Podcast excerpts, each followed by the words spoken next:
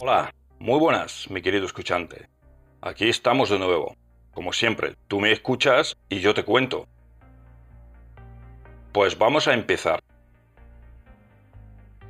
Te quiero hacer una pregunta. ¿Tú tienes piso propio o lo alquilas? Ya durante bastante tiempo se consideraba que tener su propio piso es mucha tela. Al trámite y a su adquisición me refiero.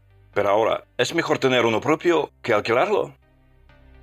Hoy en día se han cambiado muchas cosas. La adquisición de una nueva vivienda conlleva muchas dificultades estés donde estés, en España, Europa o Rusia.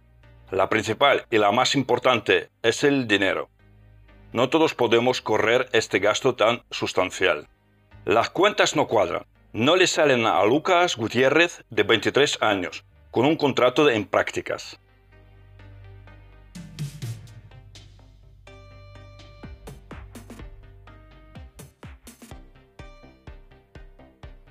Hace años tenía sueños de vivir con amigos, pero no tengo ingresos y el alquiler está cada vez más caro, dice él.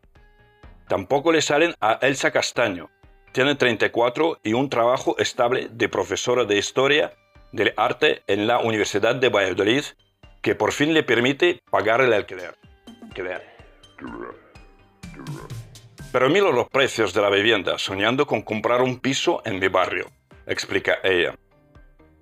Julián Oteiza, 25, farmacéutico en Bilbao, explica, los sueldos son una mierda, los alquileres están por las nubes y solo hay cuevas donde vivir. ¿Cómo te comprometes a una hipoteca si nadie se compromete a pagarte un sueldo estable? Se pregunta Sergio de 30 años que trabaja en la hostelería y en correos. Juan, de 23, ha tenido que volver a casa de sus padres al no encontrar trabajo tras acabar la carrera. Estadísticamente, los datos van de mal en peor. En España, la edad de emancipación está en los 29,8 años, según los datos de Eurostat. En 2020 aumentó la proporción de personas de 25 a 29 años que vivía con sus padres y, según el último informe del Observatorio de Emancipación del Consejo de la Juventud de España, la pandemia ha provocado una brusca caída de la emancipación de la población. En los más de 350 mensajes recibidos por el país, contestando a la pregunta, ¿cómo es ser joven en 2021? Se repiten las historias sobre el mercado inmobiliario.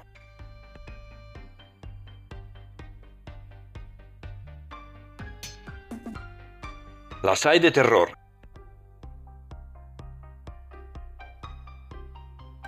A Cristóbal Becerra de 27 años de Málaga, le han echado de pisos cuando llega la temporada turística para ponerlos en Airbnb. Eso que especifica que pagaba 500 euros por 30 metros cuadrados. Las hay de acción. Comprar una casa es misión imposible, asegura Marina, 28 años de Palma. Y las hay no tan románticas.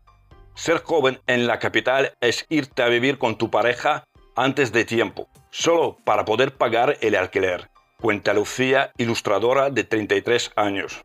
Incluso los más afortunados como Héctor, ingeniero aeronáutico de 28 años, se preguntan, ¿cómo hemos llegado a una situación en la que ni alguien con un trabajo bien remunerado puede alcanzar algo tan básico como una vivienda? Iris, analista de 30 años, está pidiendo una hipoteca pero solo un banco se la concede al 100%. Pues, y ni le llegan los ahorros. La mayoría considera una casa propia el gran paso a la edad adulta, y muy pocos han buscado una vía alternativa, como Alejandro Castaño, de 33 años, que durante el confinamiento decidió comprar una autocaravana. Ahí para que. Para disfrutar de la vida nómada. Bueno, ¿Qué opina la gente de la misma edad en Rusia? Hablé con chicos de Rusia y he notado que cada vez hay más opiniones de este tipo. Tener su propio piso supone una serie de gastos y peligros. Tu propiedad va a necesitar al menos una rehabilitación cada 10 años y los impuestos cada año. Opinión de Román, gerente de nuevos negocios de una agencia de patentes. Yo no estoy en contra de que tengamos lo nuestro, Pero a lo que hay que temer es a la vejez sin dinero y no a la sin piso. A ver, ¿para qué quiero yo un piso cuando no tenga ni para comer? Dice Ruslan, gerente de proyectos.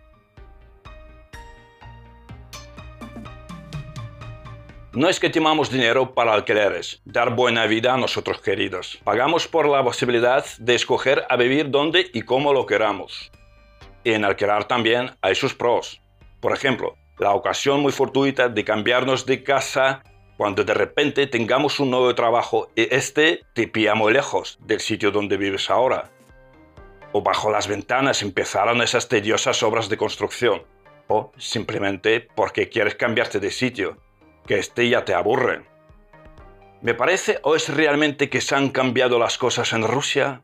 Aquello que hace tiempo tenía aspecto como de más estatuto, de bienestar y estabilidad que quería conseguir cada ruso, pues hoy día poco a poco se ha convertido en un complejo laberinto que abruma a los jóvenes. O todo esto quizás sea una cuestión económica, la seguridad del día de mañana. Hablo de trabajo. ¿Qué opinas?